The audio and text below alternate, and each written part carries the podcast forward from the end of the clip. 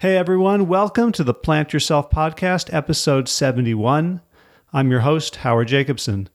So, you know, I do this podcast as a labor of love, but that doesn't mean I don't have selfish motives. And today's guest is a perfect example of how selfish I can be in arranging and conducting these interviews. My guest is John Bruna. When he was 10 years old, he was already stealing from liquor stores, he was born into an environment of poverty, violence, and substance abuse, and he began to turn his life around at the age of 22. So, fast forwarding, he's currently a co founder of the Mindful Life program and the Way of Compassion Foundation. Along the way, John served as a dishwasher, auto mechanic, school teacher, substance abuse counselor, corporate manager, graduate student, spiritual practitioner. He's lived well. He's also been homeless and lived under a bridge. From 2005 to 2011, John became a practicing Buddhist monk, robes and all. And there's even a photo of him on his website, and now on my website, with the Dalai Lama. His journey has included great highs and what I would call epic lows, although he doesn't see either that way. And I figure that gamut of experience alone qualifies him as something of an expert on happiness, on what sorts of things, situations, and experiences truly make us happy, which ones make us unhappy, and which ones leave us more or less unchanged. So it's my great pleasure to introduce my friend and my teacher, John Bruna. John Bruna, welcome to the Plant Yourself podcast. Thank you so much, Howard. It is really a joy to be here. So I'm so excited about this call um, because I'm hoping that you know talking to you will remind me of the things that I say are important to me. But you know, days, weeks, months, years can go by with me hardly even paying lip service to it. So um, just let's begin maybe with a, a brief definition of what what is mindfulness to you. Well, that's a great question, and I like that you said, "What is it to me?" Because uh, there is a wide variety of definitions out there on mindfulness, and uh, actually very little agreement. So it's it's quite a fascinating topic. Just what is mindfulness? And there's all this research to say mindfulness is good for you for this or for that, and and a lot of people can't even agree on on what it means. So so I'll just tell you what it means from my uh, my experience. My experience is uh, to be mindful. Number one is to be here, to be aware, to be present. And so it's one thing to be present and to be in this moment, you know, talking to you right now. But it's also got a quality of uh, not just plain awareness, but some uh, to be here with some wisdom and some clarity, to, to be here in this moment in a real um, accurate way would be a good way to put it, without conjecture or you know prejudgment or you know how this interview is going to go or you know uh, worrying about what I'm going to do later is one thing, but but in this moment, uh, without projection, without biases, being open to the moment as it as it is. And then there's this other piece of mindfulness that if I'm here I'm present and I'm discerningly present, clear in a in a accurate way, uh, to be aware of what are my choices here and, and how can I respond to life as it happens uh, in a really healthy way for me and for others. So it's really empowers you to have a choice about what you're going to say, about what you're going to do, and to respond to life with wisdom rather than simply react to things as they happen. Hmm. So let, let me break that down a little bit. So the first part is just about being present in the moment, but it's more than that. It's sort of being present with discernment. So is it possible to be present without discernment? Sort of just to absolutely. So what, what, yeah. what, might that look or feel like? Just so I, I understand when I'm doing it. Okay, so real quickly, I, I can be real present. I can see a car pull up, and I can see someone in that car uh, and they've got a bumper sticker, and the bumper sticker is opposite whatever I believe, right? it's it's the antithesis, right? uh, now I'm fully present. I see that bumper sticker, and I see this person get out, and I've projected, you know, all this a characterization of this person, right? You know, what kind of an idiot are they? What kind of person believes in that stuff? And, you know, and I've built up a whole caricature of a person that I've never even met. And the only thing I know about them is that they're driving a car with that bumper sticker. I don't even know if it's their car. okay. So, yeah, I'm fully present, but I'm certainly not living in reality. I don't know anything about this person, and, and I've projected all this judgment, uh, and uh, and I'm actually feeling angry, maybe, and nothing's actually happened. hmm So, so it sounds like I'm I'm present on a sensory level that I can see what's happening in the world. My eyes aren't closed. I'm not in a reverie. I'm not fantasizing about something, but I'm still um, bringing my own stage, set, costumes, script, and imposing it on what I'm seeing. Absolutely, and and on a really more subtle level, how I feel today. You know, if I'm a little bit agitated, a little bit tired, not feeling well, uh, it's amazing how my best friend can be really annoying. Uh, whereas if I'm feeling really, you know, good, I'm, you know, I'm feeling whole and healthy and well. That even people I, I have challenges with, I, I don't really get bothered by. So we're bringing our own physical as well as mental and emotional state into the moment, and it's coloring everything we see. And uh, and we always have this tendency to point out that it's out there that's irritating me or annoying me, and not understanding the sort of interdependence and uh, relational aspect that we have with life. Mm.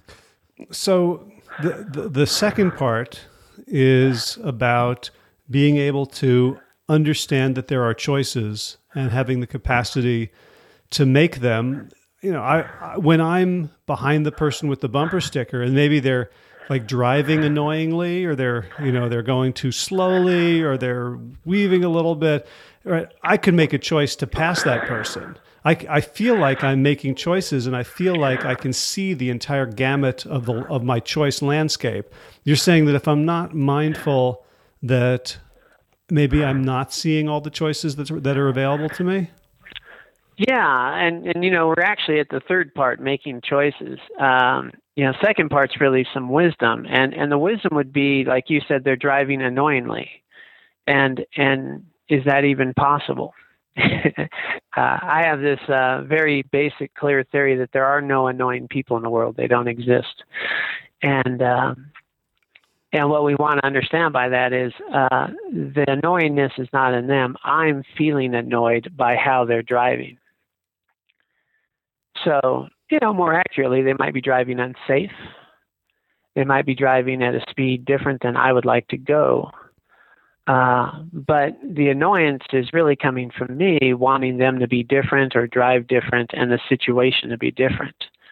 Um, and that's you know, it's a real important wisdom distinction because with that I, I have a better ability to make healthier choices and uh, and I, I might choose to slow down and turn on Neil Young, you know, uh, right? And and realize in this moment that I could look at his driving or her driving, whoever it is, or I could really reflect upon I have a car, I've got music, I'm in no hurry, and look at the scenery out here. I have a whole wider range of choices because I can see more clearly. Um, you know, I just uh, this is a great example because I had a friend of mine who was coming to visit me, and and she was driving across this valley in, in Telluride in the Rocky Mountains. It's one of the most beautiful valleys in in uh, the Rocky Mountains. Incredible vistas and views, and these uh, you know elk, and and she's in a hurry to come see me, and uh, and the person in front of them is going the speed limit. oh. and right, and nobody goes the speed limit on it. It's always about five or six out, you know, miles quicker. And and she noticed her her anger and her frustration and her stress, and um, and she said, you know, I, uh, she paused for a minute and she realized. I'm in a hurry to drive through one of the most beautiful valleys there is here and how often do you get to see that and she had that moment of mindfulness to to to kind of pause and breathe and relax and, and enjoy the drive. Um, rather than focusing on, you know, I need to be here and, you know, and, and have all that stress arise. So with mindfulness, the wisdom piece is really critical because that opens up the potential for choice, for room to move, and for non reactivity. So that that reminds me of uh, a few years ago. I was working with a, a healthcare practitioner, a, a, chiropractor actually, who was thankfully very uh, attuned to my being and the words I was saying, and I think knew quite a bit of cognitive behavioral therapy. And at some point, uh-huh. we were working together, and he pointed out in a very loving and gentle way that I lived my entire life as if I was five minutes late.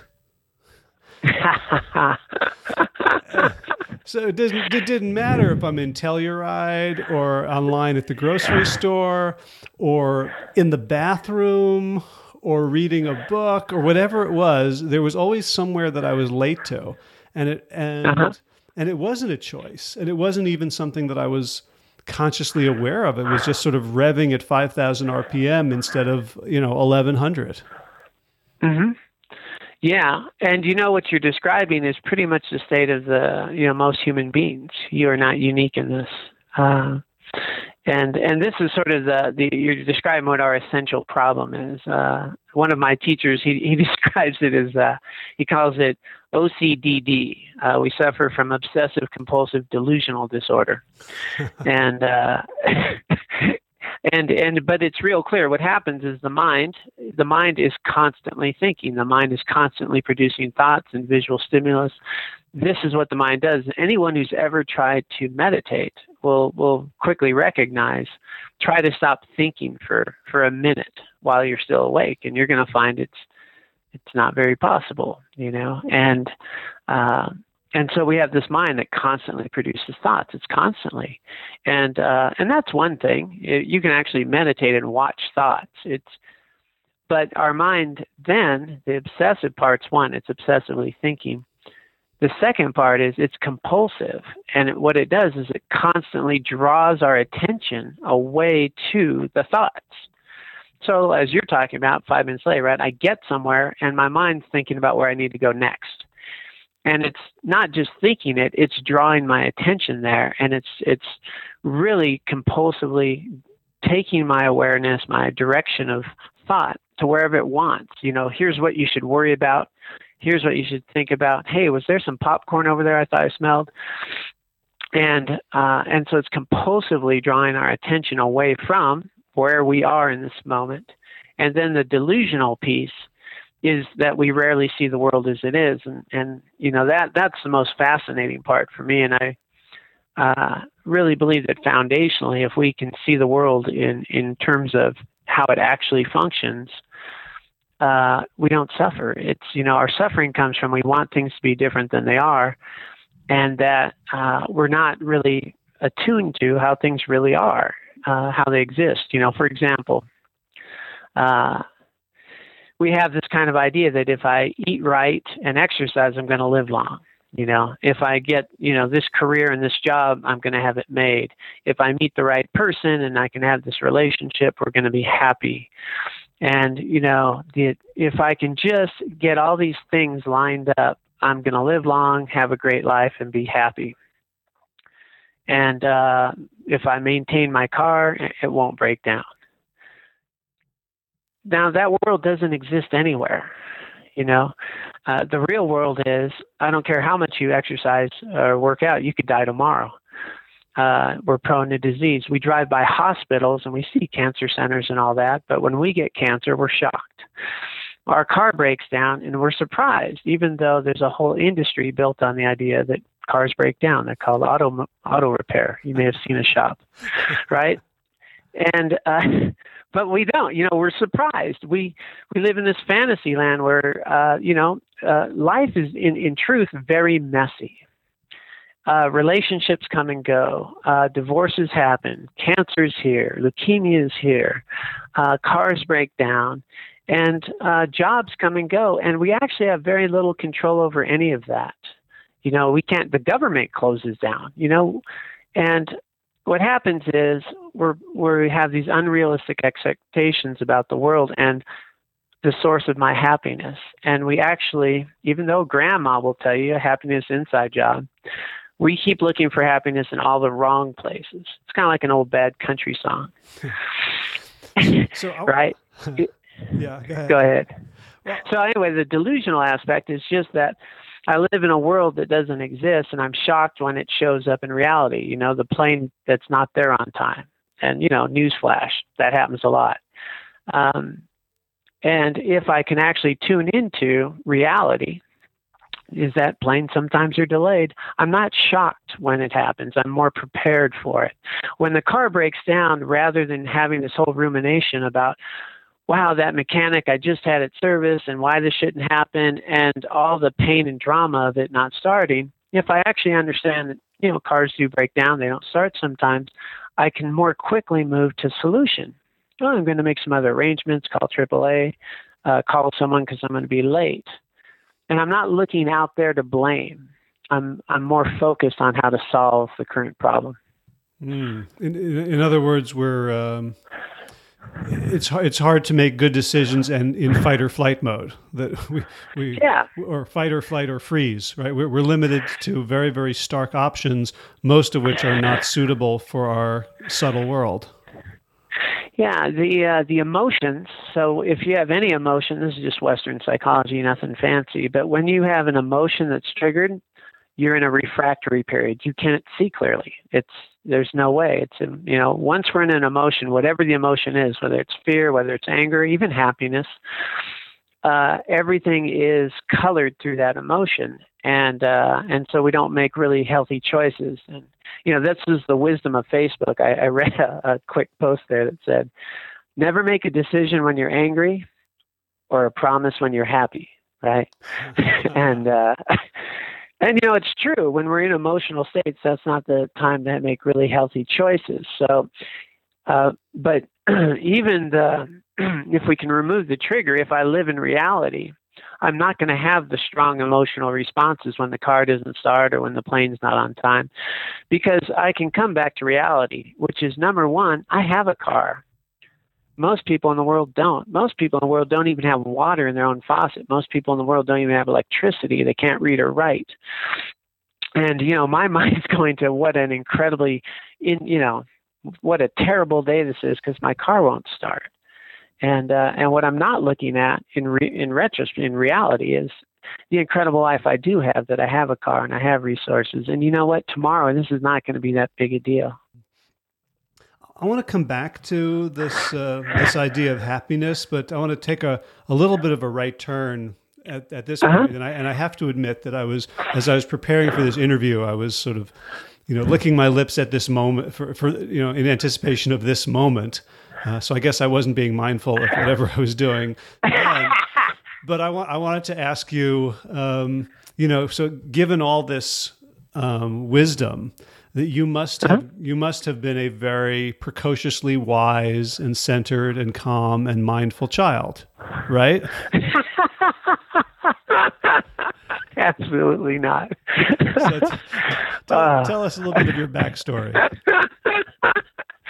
oh, that one's killing me. Um, yeah, no, I was actually, um, you know, raising. Uh, uh, I've had a lot of really wonderful opportunities to experience a wide variety of life. Let me put it that way. Uh, you know, mom raising nine kids. Uh, I couldn't even speak when I was younger. I had speech uh, therapy issues, and people couldn't understand me. I was really a frightened child at the, you know, towards the bottom of nine and my dad died when I was young, and so mom raising nine of us. Um, you know, um, I we just ran up, growing up around a lot of drugs, alcohol, violence. Uh, I was actually stealing liquor from a liquor store at ten, and uh, and for me that that uh, was an escape that that helped me kind of you know deal with all my fears and anxieties. I did uh, learn how to speak and, and get speech therapy when I was uh, six, uh, and got better at it. Uh, but insecurity, fears, and you know, uh, poverty and loss, and um, you know, just created some different skill sets. And so, you know, I grew up around drugs, alcohol, and violence. I, you know, hung out with uh, people who were in gangs, and I uh, did things that were pretty harmful, and uh, and you know, used drugs and alcohol myself, and had this journey of most people I knew went to prison. So I grew up in that atmosphere. I got really fortunate when I was. Uh, uh, you know, I've actually lived under a bridge and, and been in a homeless camp and had a daughter when I was 20 and uh, lost her because of, of the way I lived my life. And, um, and at 22, I had a little realization, and that, that was the big gift. Uh, as a result of pain and suffering, I had this epiphany, which was that uh, pretty simple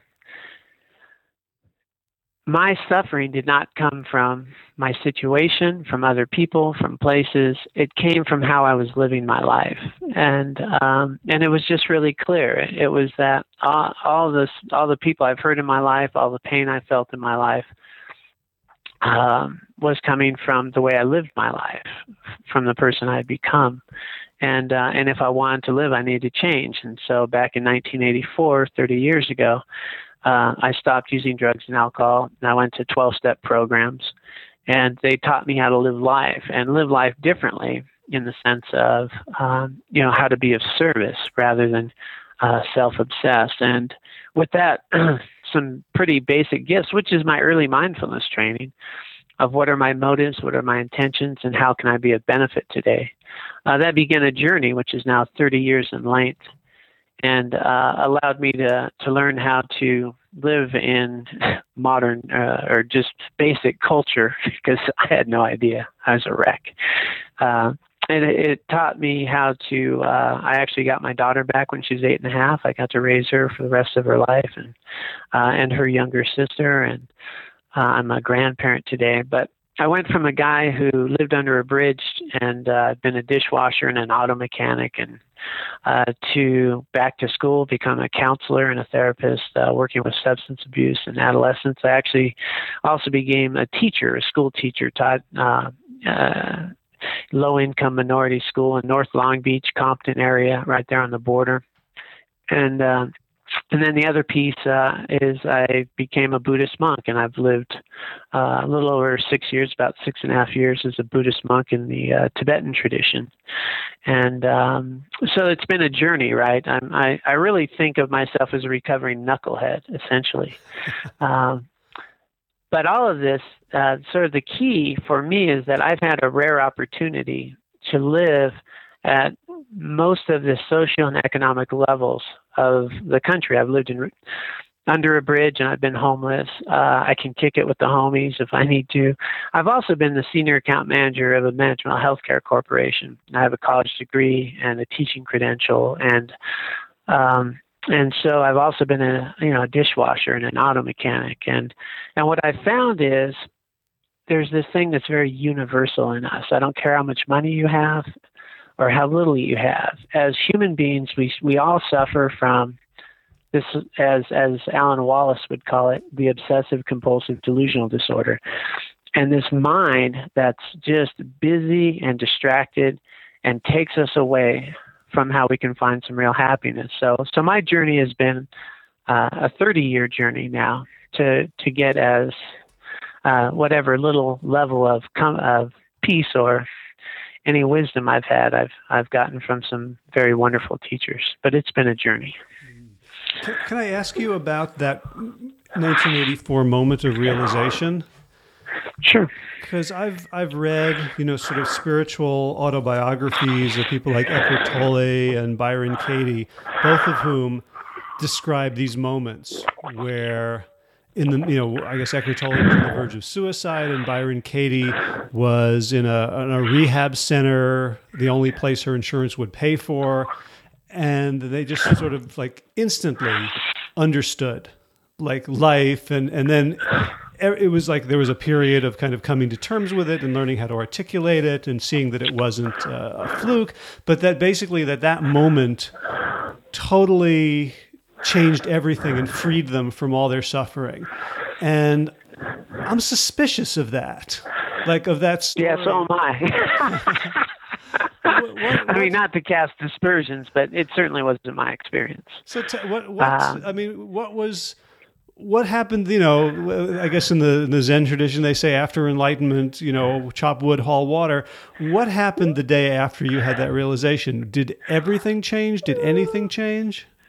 No. Um, what? Uh, you know, what happens and and you know they they might you know i'm not you know i can't speak to their experience maybe they had sounds like what you're describing is they've had this experience and there was no more suffering that was not mine that's that was my uh uh you know i'm not saying you know well theirs is theirs mine was mine uh but mine also uh, is very related to what we would teach in this whole lineage of you know uh, you know, I was trained as a Buddhist monk, and this whole lineage of a path that stretches back, going on, you know, over 2,500 years, is that it's a gradual process. That um, uh, you know the the moments we have, and we have them all the time, and you've had them. You've had moments in your life where things are just real clear and we can see things and and we understand and then an hour later I'm back doing my old habits.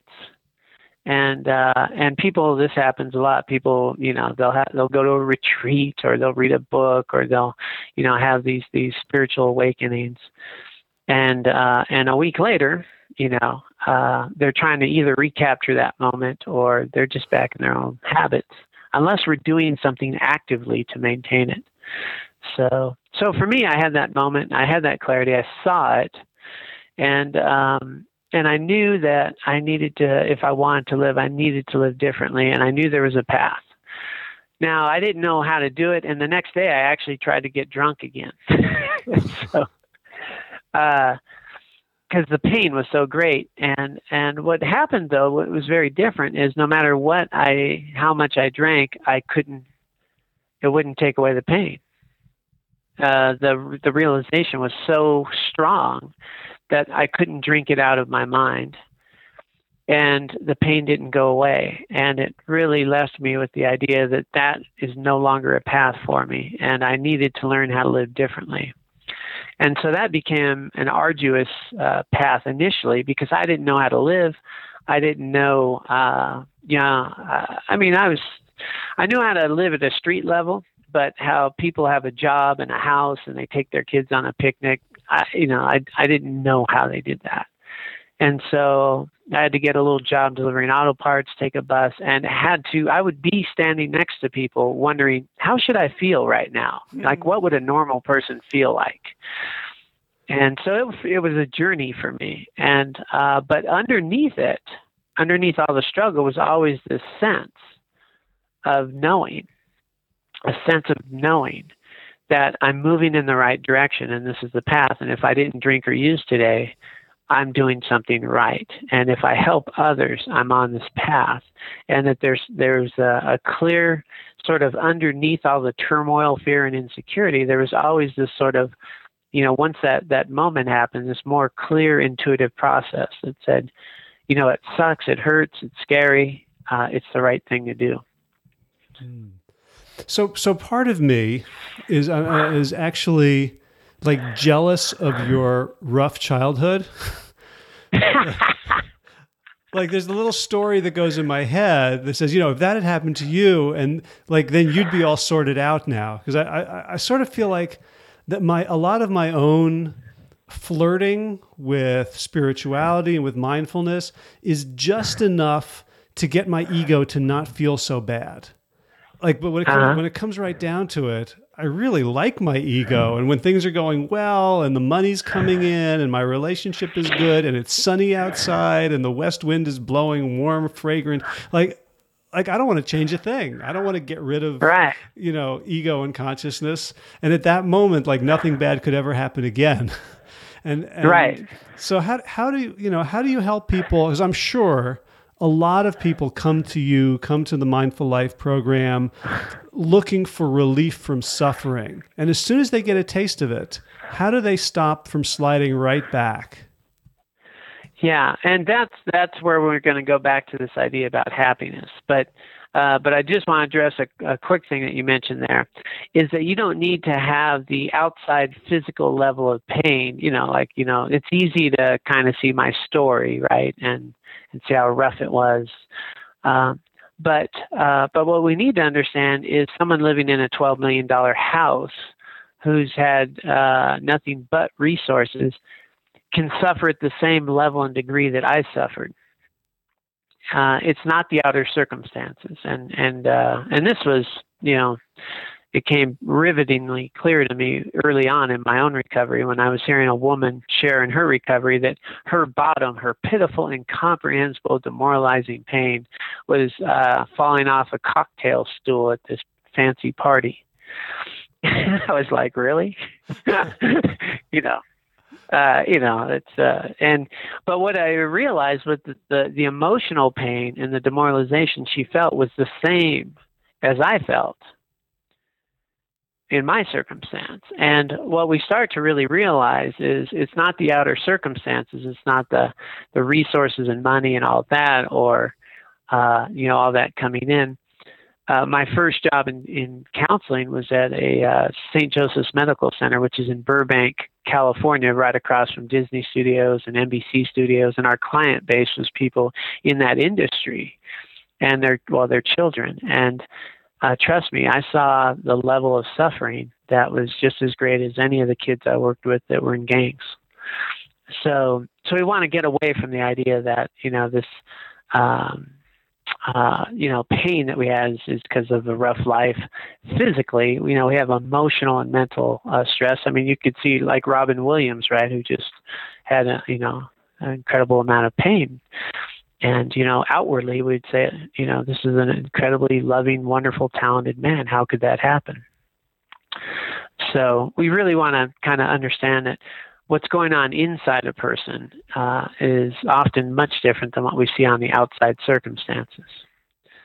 Uh, so that brings us back to how do we, once we have this this epiphany, or once we get some relief, how do we maintain it? And and for me, this was the big challenge. I'd been, you know, uh, helping people for a while, and I'd uh, you know, I'd, I'd watch people that are, you know, Buddhist or other spiritual traditions. I used to do a lot of interfaith work, and I'd see people that go on those retreats and and uh this one guy it was great. He was asking a nun. He said, uh, you know, this is all really good stuff, and I and and I feel it when I'm at the retreat. But you know, I'm, I'm driving home after a 10 day retreat where I'm blissful and wonderful, and I'm not even home yet, and I'm flipping people off.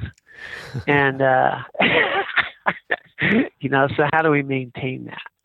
And so for me, when we designed this program, we really thought much more about we don't want to just, uh, you know, because people have information. We want to really encourage a way that people can change their life on a day to day basis and maintain it.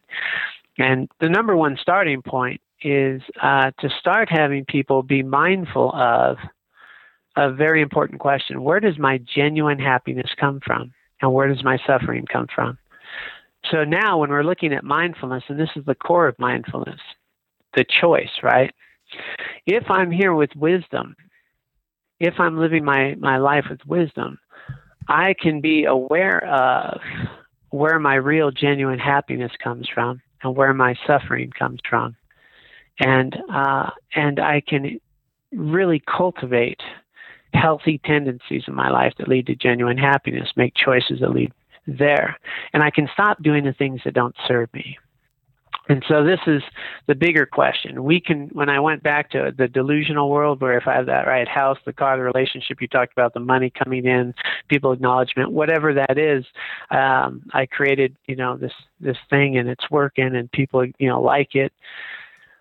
Um, what we're going to find is that none of that stuff will ever give you any lasting happiness it's impossible. It's absolutely impossible. There's no way that the house, the car, the job, the relationship will give you any lasting happiness. And um, what it can provide is a stimulus driven pleasure that's temporary, right? So, you know, the car is really nice when you get the brand new car and it's got heated seats or something. That's really cool. I like those. One day I'll get one, I hope.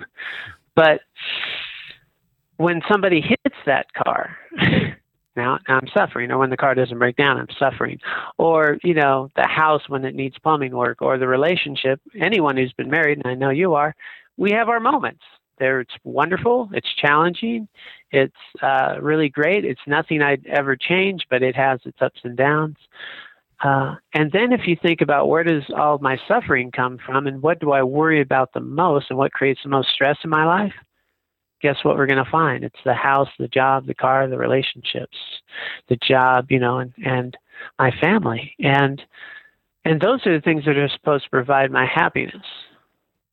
And so we we we our confusion is that these things are going to provide me some lasting happiness when in fact uh, it's going to be temporary. It's going to have its ups and downs. Your lasting happiness, your genuine happiness, and I want to be real clear about this, it's not a giddy state. When I'm talking about genuine happiness, I'm talking about an inner peace. I'm talking about a sense of well being and inner flourishing that's underneath. It's kind of like the waves on the ocean are the ups and downs and challenges of life, and this is the depth of the ocean that's untouched that genuine happiness, well being, inner peace, that sense that things are going to be okay, it comes from how you live your life. It doesn't come from the world, it comes from what you bring to the world. And it's really a very basic formula that you're going to see makes absolute sense. When I respond to life and I do things that are in alignment with my own values, my values, not somebody else's, my values, my belief system. When I live a life that's in alignment with my values and is a benefit to the greater good, that's where we cultivate genuine happiness and well being. Essentially, when my life is meaningful and in alignment with my values.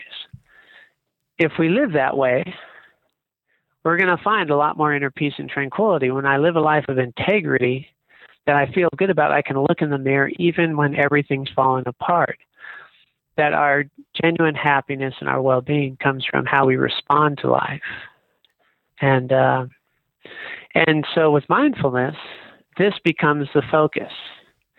Whatever happens, it's not the events that happen it's how do i respond to them and, and what's the healthiest way to respond that i'm going to feel good about tomorrow that's ethical and in alignment with my values what's the most beneficial thing to do and the more and more you do that and stop grasping to the idea that i'll be really happy if this happens because as you notice if this happens you might be really happy for a day or two and then you're not or it could happen and you find out it isn't that happy.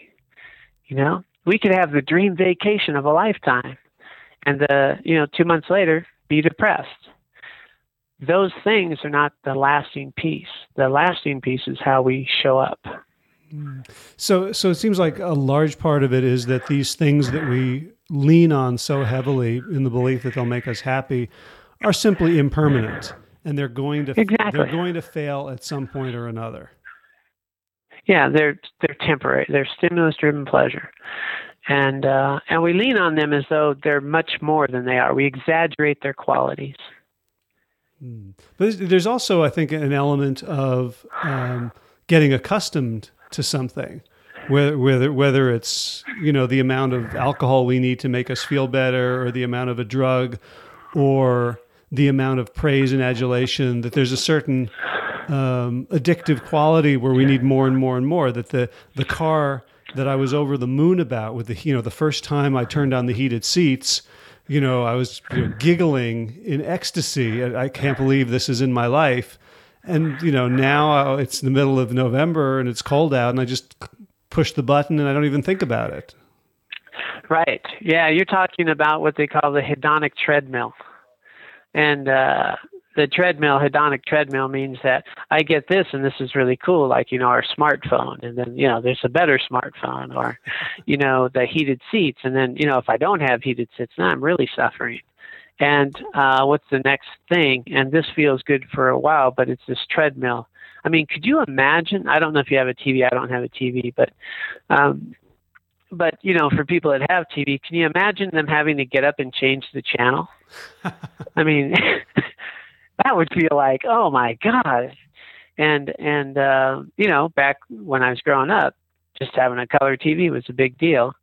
so as you're talking about, we get accustomed to things, right?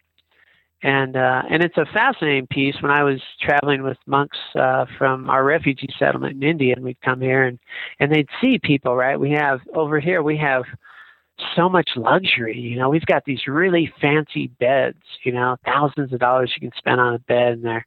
You could have one side of the bed more comfortable than the other. You can have them adjustable. We have climate control. We got the heated seats. Uh, you know, we have a, a phone that gives you the answer to anything at your fingertips. And uh, then the studies show that we're the number one most anxious country in the world. Uh, then you look at the levels of stress and how much uh, hospitalizations and injuries are, are directly related to stress. It's more than 50%. It's something like 78%. And you start to see that this stuff that we're relying upon to feel good about uh, is not helping us live a life that's meaningful and and less stressful or provides that genuine sense of well-being. Mm. You know, the monks would look at us and go, what's your problem you know like you know most of the universe doesn't have you know water in their own house but imagine us if if we don't have that it's you know so that hedonic treadmill this stuff and these things you know when the when the going gets tough the tough go shopping uh-huh. and uh but that doesn't create real happiness and if my happiness is tied to how you look at me uh, I'm going to lose. If my happiness is contingent upon outside circumstances, um, we're, we're, just never going to have any lasting sense. And uh, and the very basic reason is we have very little control over that. We have very little control over that. What we do have control over is how we respond and how we show up in life. And that is really this this essence of the key. I hear you, and and part of me wants to argue, and I, it, it, there's a yeah, go ahead, yeah, you know that says, well, actually, it feels like I have a lot more control over what I buy on Amazon than my emotional state. I don't feel like I have any control over my emotional state, and you so when when the sh- sh- going gets tough, the tough go shopping for me, shopping or lots of other activities that might appear to be hedonic feel like they're just trying to numb out feelings that I don't want to feel. So if I go all right. am I if I go all mindful, am I going to have to feel all that shit? yeah, you know, uh, the thing about emotions um, are they're healthy, and uh, and that's one of the the keys to mindfulness is the willingness to experience feelings, and um, and the real gift of that is you're going to find out the the real magic to that is that feelings are temporary. And you're also going to find out something else that's quite unique that very few people realize is you are not your emotions your emotions will come and go. We say, I am angry. I'm going to say, no, you're not. Anger will come and go. You'll still be here. Happy, that will come and go. You'll still be here. Sad, that will come and go. You'll still be here. And uh, what we start to understand by really being present with our feelings, our thoughts, our emotions, the way life really functions, um, we'll notice that emotions will come and go, and they don't need to dictate my actions. And that was one of the gifts in my early recovery was I have no control over my thoughts and feelings, but I do have control over my actions. And instead of putting a band-aid, which is, you know, the band-aid of shopping, the band-aid of jumping in the jacuzzi, and the band-aid of whatever my thing is, drinking more, the band-aid uh, of uh, you know, avoiding this, it never deals with my underlying turmoil and trouble. And I'm more and more subject to being provoked by having emotions toss me around that I can't deal with. And I don't find any real lasting happiness because I'm constantly trying to find a band aid, and the band aid's not going to last long. Mm. So I, I, have actually have a, I guess it's a personal question. So feel free not to uh-huh. answer it, and I can always you know cut cut it out in the in the editing. Yeah, I'm pretty open. So a lot of people who say, you know, so that you you you mentioned that you're in recovery. Um, I know yes. a lot of people who go to programs like that feel like they're they're always in recovery, and uh-huh. you know that they might say, "Well, I'm." Um, you know, I guess they're they're taught to say, "I am an alcoholic." That, that uh-huh. they never let go of that label, and I'm wondering with a with the path you've taken of mindfulness, would you would you ascribe to that? Do you still feel like you are in recovery, or has this shifted into something else? Well, for me, it's a much broader range. You know, what I'm in recovery from is an obsessive compulsive delusional mind.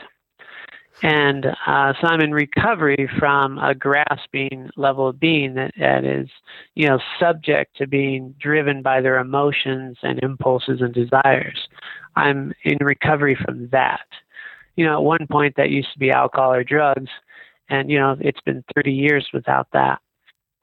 So I would not you know pick up uh, a drink and I wouldn't pick up a drug and um, and there's a lot of sort of research to say that if you were to do that uh, even 30 years later you could find yourself right back you know with no power over it uh, in my life I don't find it meaningful and I certainly don't want to test the theory uh-huh. Uh, and uh, because the real peace anyway is with clarity. So it's the ability to be liberated from any addiction, from any afflictive emotion. And what we find is whether it's alcoholism or drug abuse or shopping or sex or uh, you know there's there's such gambling. There's so many distractions and so many addictions that we have on very subtle levels food and so forth. Um, that as in a human condition, this obsessive compulsive delusional mind and emotions that are, are driving us around uh, keep us limited. And, uh, and so, really, in recovery from that, thoughts, feelings, and emotions that are transient are not dictating how I'm living my life. And, and here's where I want to interject this thing called free will. You know, a lot of people say, uh, you know the reason there's sort of a philosophical you know thing when you get into interfaith dialogue and and they'll say you know if, if there's a loving god you know why do people suffer? And and a lot of times the answer is free will. We suffer because we have free will. And and i have this interesting ask you know sort of reflection on it say do you really have free will? And uh and i'm going to say you know point blank i feel that most of us don't have free will. And and I'll qualify that with if you want to have free will, you have to be present to make a choice. Right? So, most of our day, we're not even present in the moments of our life. Most of our life, we're not present. And, uh, you know, we're, uh, it's, it's the idea that, uh, here's my three test phrases, see if they've ever happened in your life. Uh, where are those car keys? You know, I had that piece of paper a minute ago. Uh, you know, what were we talking about? Now, I, I only know, we, two out of those three in the last hour and a half, by the way. okay, good. and so we sit there and we think, well, I forgot where I put the keys. Well, I'm going to tell you, you weren't there when you put them down. You weren't there when you put the piece of paper down. And you know, worse yet, you know, I wasn't even listening when we were talking. And uh, so, if we really start to look at our life, we're going to see that most of our life we're not there. We're uh, we're on autopilot, you know. And and then as life happens, we react, and as life happens, we have emotions. You know, uh, the plane's not there on time. I have a ticket. I bought a ticket. How could that be that the plane's not there on time? And I get worked up, and I'm reactive. Uh, and in the big picture, you know what? You want them to fix the plane, right? In the big picture, uh, you know, a lot of people have had planes that were late or canceled and they lived. And it really didn't impact the meaning of their life. But in those moments, we're reactive and we're emotional. And how much free will do we really have? Because we're being driven around by this mind and thoughts and emotions, and we're not present to make a choice. So when I think about mindfulness, I really think of it as cultivating free will in your own life. To really respond to life in a way you're going to feel good about tomorrow and the next day, and that's healthy for you.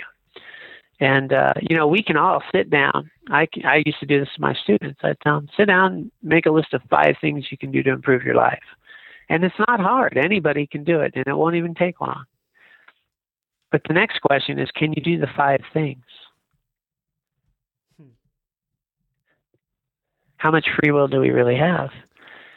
What is it that prevents me from doing the things that I know are healthy and well? I'd rather, you know, go shopping on Amazon than do the things I know that would be healthier for me. And so mindfulness is really about the tools. If I understand that my lasting happiness is going to be much stronger when I show up in a way that I feel good about and deal with the issues at hand. And in that way, we really start to cultivate free will. And, and real quickly, within a week, you start seeing a, a real substantial change in your life. Um, you're no master, and habits are there, and you know feelings and thoughts and all those things. But you'll notice real quickly that if I start living life in reality, um, things will get better pretty quickly. And if I start responding to life in a way I feel good about, the result is you feel better. Hmm. It, it almost it reminds me a little bit of, let's say, a business trying to make decisions on a daily basis, but with no access to financials. So they don't know what uh-huh. what's making profit. They don't know what's selling. They don't know the margins. They don't know the return rate. They don't know the leads or conversion rate. And without that, they have no idea what direction they're trying to go. And so the only thing, you know, I guess that's probably true of like 95% of employees is that they really aren't connected to the big picture. So they just, you know, go to the water cooler and have donuts and have conversations and and do things that make them feel accomplished or pass the time as opposed to the things that are really um, moving forward the, the mission of the business. And I guess if the mission of our lives is to be truly happy to be doing meaningful work in alignment with our values, then we need to pay attention to what are those things that would make our life better. Right, and what are my values? And um, and that's a really great analogy. Uh, uh, it's instead of my life being uh, my happiness contingent on me being lucky a lot, you know, all the time and things going my way, which is that business plan without any financials. Uh, you know, it, it's much more empowering. And so here's where I uh, start with with people is every morning I ask them to take an accurate assessment of your current situation. This is my reality check. And and this is how you start to gauge that. Uh, so when you wake up in the morning, first thing, thought number one, thought number one is to take a real look at your life and, and assess it. And, and you're going to find that um, you have an incredible life with amazing resources. You know, you have a house, probably most of us have a house. It probably has electricity. It probably has the drinking water. Uh, most of us can read and write. We're literate. Most of us um, have an incredible amount of opportunity in cars and education. And most of the world's population doesn't have, right, the water in their own house that they can drink. You know, that's an incredible luxury. They don't have climate control. They can't read and write. They don't have access to education. Of these 7 billion plus people on this planet, we have this real incredible life of opportunity and leisure. Uh, there's a quote or a statistic. I haven't really checked it yet, but I, I like saying it. It might even be true. Um, is that just by having some money in a bank account and in your pocket, you're in the top 8% of the wealthiest people in the world. Mm. Now, you know, I mean, if we really pull this in uh, and think about this in our in our life, and and take a moment to think uh, about the life that we do have, the things we do have. A lot of people call it a gratitude list, and um, you know, the relationships I have, the opportunities I have, I can read and write, and um, and the friends that I have and the things that are so meaningful. And, that list is huge. And if I really take a moment to think about that, that's amazing. First thought. Second thought, as soon as you feel really good about your life, I'm going to tell you you're going to die. Uh, you know, that's the other reality. We have this incredible opportunity that so few human beings have, but we're not going to have it forever. There's two facts about death Death is certain, time of death uncertain. We have no idea that we'll be here tomorrow. We really think we will, but in truth, there's nothing to say we will. And and you can look around. You know, people that passed when they were 12 or 16 or 80 or 60 or 50. Uh, we know people who passed away suddenly. you see it in the papers. You know that guy in Florida. You remember that guy in Florida? There was a a sinkhole that developed under his bed and just sucked him, like while he was sleeping. And and you know this stuff happens. It happens all the time. My brother-in-law was just taking a walk with my sister in the park, and he had a heart attack and died right there. Mm. And uh, you know, night before he's barbecuing for his daughter, my niece. And, you know, this happens all the time. But again, in our mind, it's not going to happen to us. We're not going to get cancer. We're not going to get leukemia. We're not going to die. I've got all these years. And so it's to remember A, I have an incredible life filled with opportunity and leisure that very few humans have. Two, I'm not going to have it forever. And we and we remember this not to be morbid, but to remember that this day will never come again. That we do know. This day that we're living right now will never come again. And this day is one day closer to our death.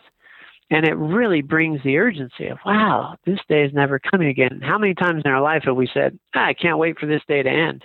Mm. You know, that's the wrong attitude. I can wait. And and then the third thought, and this becomes the real critical piece. At the time of death, what's going to matter? At the time of our death, what's really going to matter? Is it all this stuff we worry about? And what I have found in, in all these years is that I don't care what race, culture, religion, spiritual belief you have, the answer is always the same. What's going to matter at the end of life is how you lived your life. And was it meaningful? Do you have regrets? Do your loved ones know they're loved? You know, and so with this type of mentality, we can enter our day a day that will never come again, remembering what's important. And the fascinating thing is, we don't ask ourselves this. We don't remember this. We're on autopilot. How much free will do we have when we don't even take a reflection that uh, what you call it, the financials of our corporation?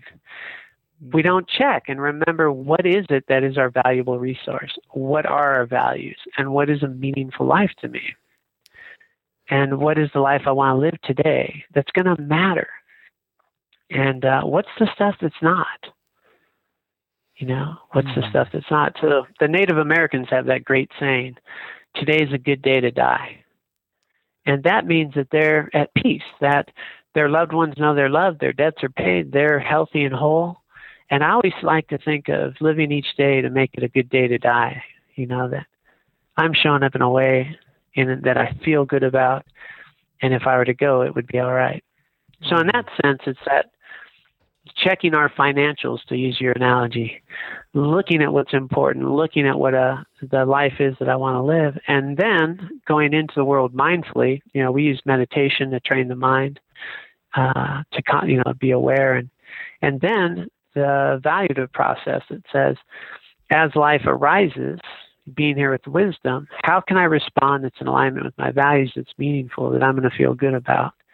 And I start living in that way. I start empowering myself to be the person I want to be, having my actions match my my belief system. You know, Gandhi says happiness is when your thoughts, speech, and actions are in harmony. So I'm uh, I'm already preparing in my mind the the index card that I'm going to make with those three thoughts and keep it by my bedside. And I'm also feeling all this resistance.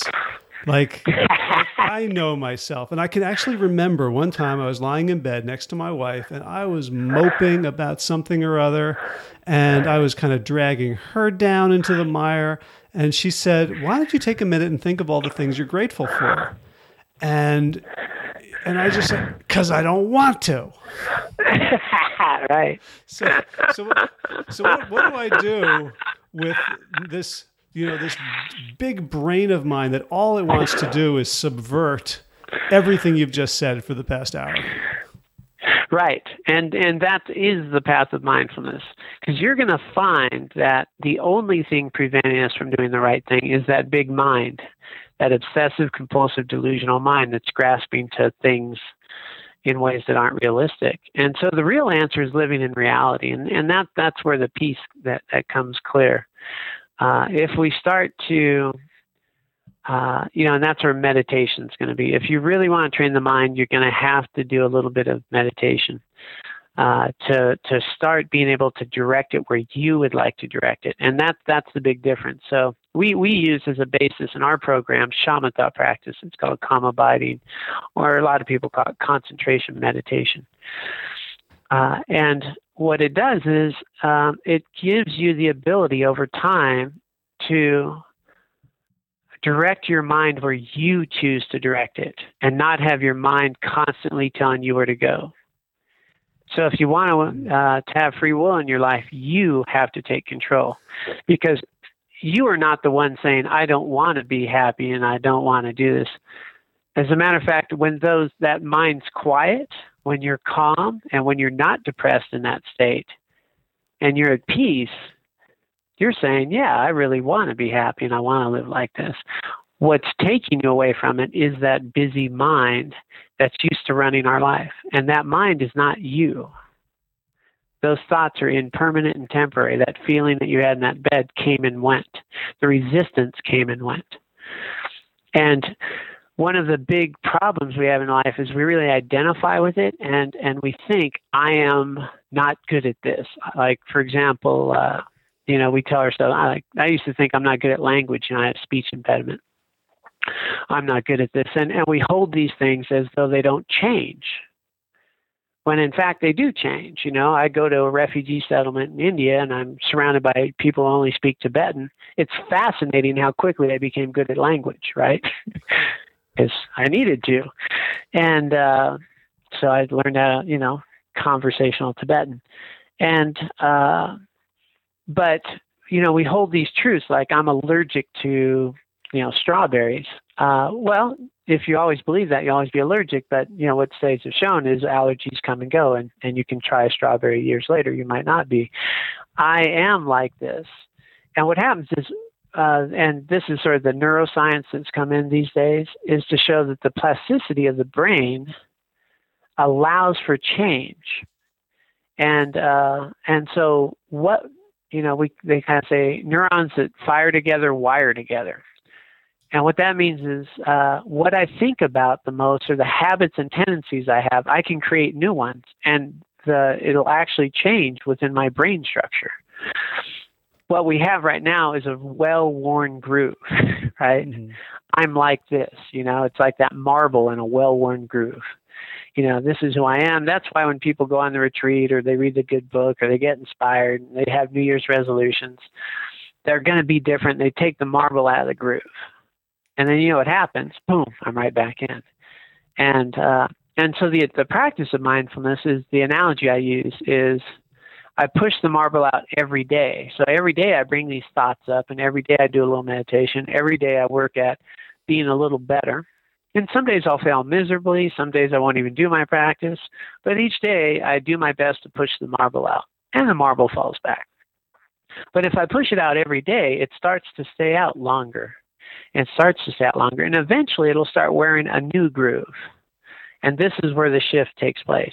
The new groove is this groove that's of your attention and intention, the life you want to live, that you're choosing with free will without the mind dragging you around.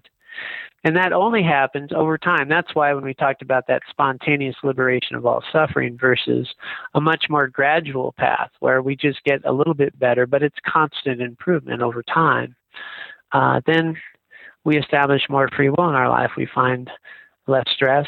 Uh, and, and you're going to find that the only place for stress and worry and mental suffering really comes from one simple thing I want things to be different than they are which is it's pretty insane almost really it's quite literally out of our mind um, because things are this way i can agonize all i want but but if i can accept that things are this way now i'm empowered to change them i'm empowered to step up and do my part uh, so yeah it's a real interesting piece but uh, but we can change so those habits we have and the way i identify with how i am and how i'm stuck in that uh, all the science has shown that that's we all change. As a matter of fact, we all do change, and everybody changes. It's one of the, the realities of the world we live in: impermanence and change.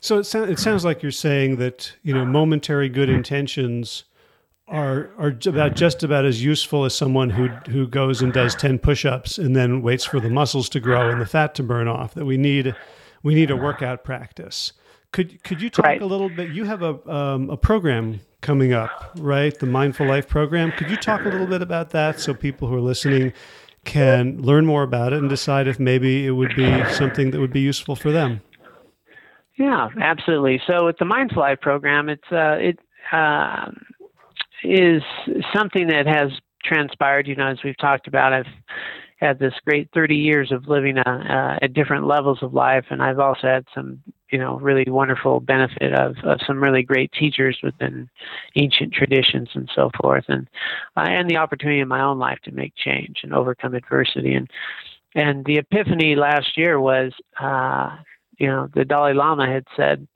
uh, and he's been saying, you know, what is it that we can share with people that's not Buddhist? It's not Buddhist. What is it that we can share as a universal human beings that can help people improve their life? And, uh, you know, he says, first, I'm a human. Second, I'm Tibetan. Third, I'm a Buddhist. But first, for human, what is it? And so uh, he wanted us to develop, he threw, not me in particular, but the world, to develop tools that can help people relieve suffering. And so it was in my own training, I thought about the lives that I've had and the experiences. I mean, I've been, I'm a grandparent, you know, i have been a single parent. I've been an auto mechanic, you know, these things. And, uh, and I thought, let's draw from that whole experience and put together a program that's practical, accessible, and universal. That you can come in in 16 hours, have some tools to start living a life with free will. And that's what the Mindful Life program has really been built upon. It's not some big hierarchical thing. It's just practical. If you're Earl at the garage, if you're a single mom raising a couple of kids, you know, if you're a PhD, it's all still going to work. And uh, and so with this program, we train people in four basic key elements of life, and uh, and that's kind of our mainstay. A lot of mindfulness is just more about present moment awareness, non judgmentally, whereas we're really looking at, I do want good discerning wisdom. So, one step is we train people uh, some basic meditation techniques to cultivate concentration so they can direct their mind where they would like.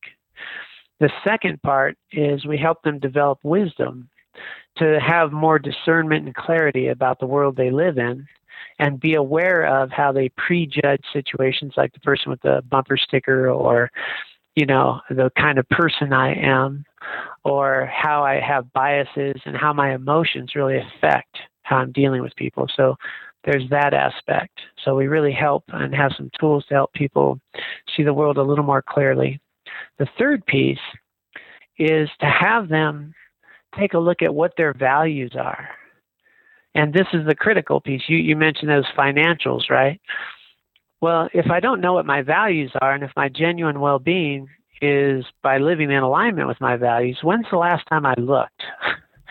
you know, when's the last time I really looked at what is important and really reflected on what are my values and, and am I living according to them and, and what are important? And you'd be amazed how many times when people do this exercise, they realize that some of their values have shifted and others are more prominent now in their life, and others are less.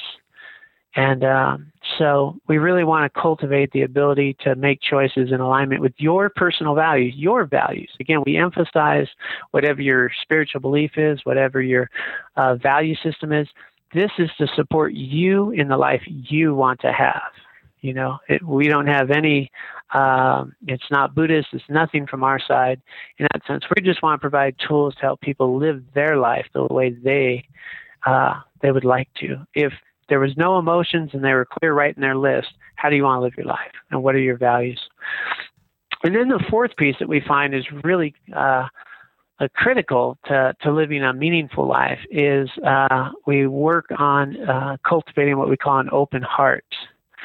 Uh, we find that uh, in life to really be healthy and balanced in life, we, we want to have good relationships with people and we want to be able to interact in this social world that we have.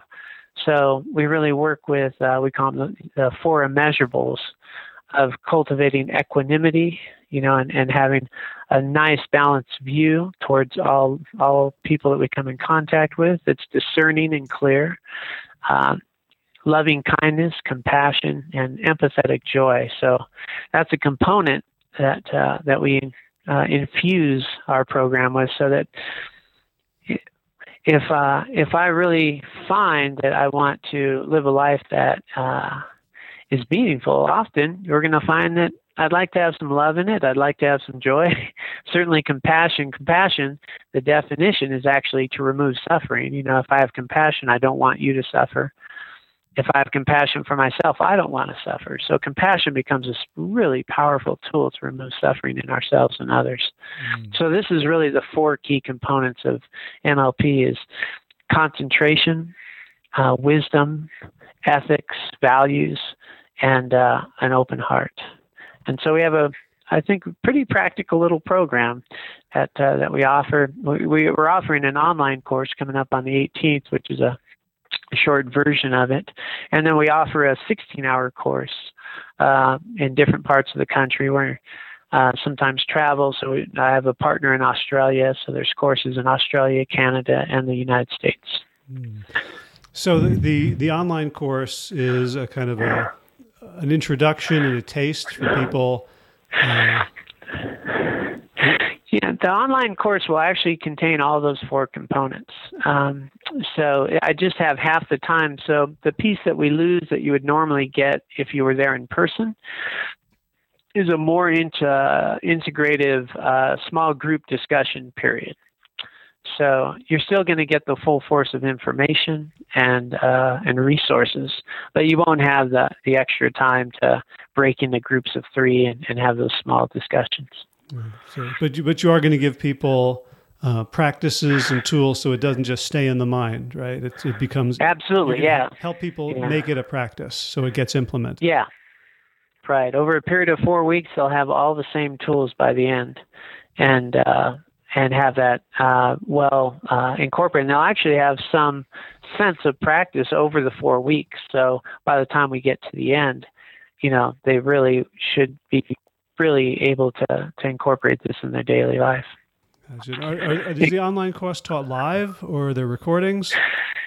No, it's it's live. So there's smaller groups, and uh, you know we limit it to 20, so I can respond to people. So it's an online course where, uh, in a group conference setting, and uh, I can see you, you can see me, and we can respond directly. Gotcha. And for people who want to find out more, where should they go? They should go to the mindfullifeprogram.org. Okay, that's. Uh, mindfullifeprogram.org, right? No, no the. Yes. No the. Just mindfullifeprogram.org. Excellent. Um, any anything uh, you wish I'd asked that I haven't?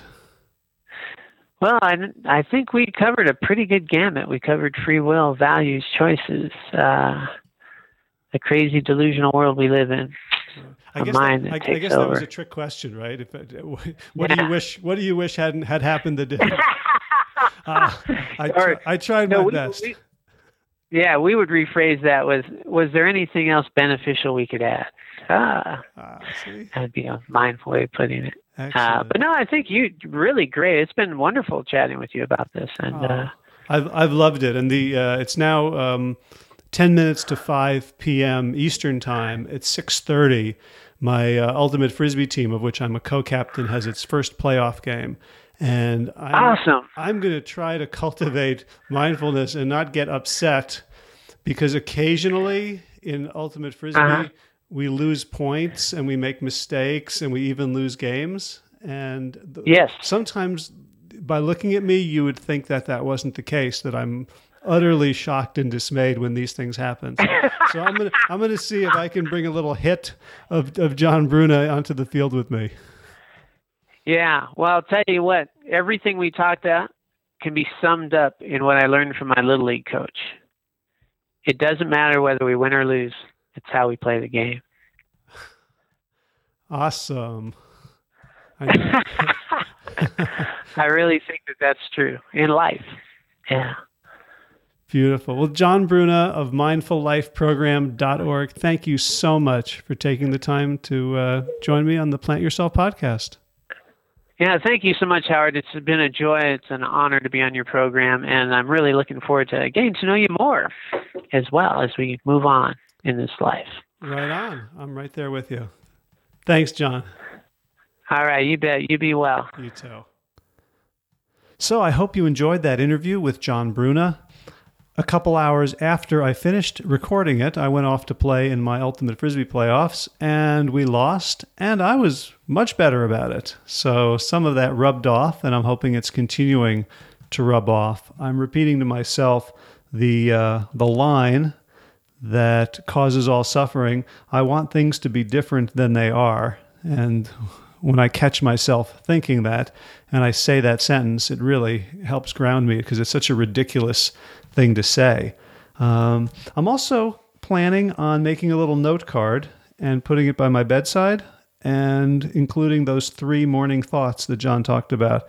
The uh, accurate assessment of my current situation, which may start out with some whiny complaints and uh, invectives and anger, but certainly has to include all the things I'm grateful for house, family, land, garden, health, uh, number two, I'm going to die someday. Uh, take a minute to think about that. And then number three, at the time of my death, what's going to matter? And so I invite you to uh, try that as well. Make that index card and keep it by your bedside and spend, I don't know, whether I'm going to spend 30 seconds or three minutes or 10 minutes on it tomorrow. I'll, uh, I'll see what feels right. But if you try it, please leave some uh, comment in the comments box on the website or on the Facebook page, facebook.com slash plant yourself, and let me know. And if anyone signs up for the Mindful Life online program that starts on November 18th, let me know about that as well. Take care. Have a great day, my friends.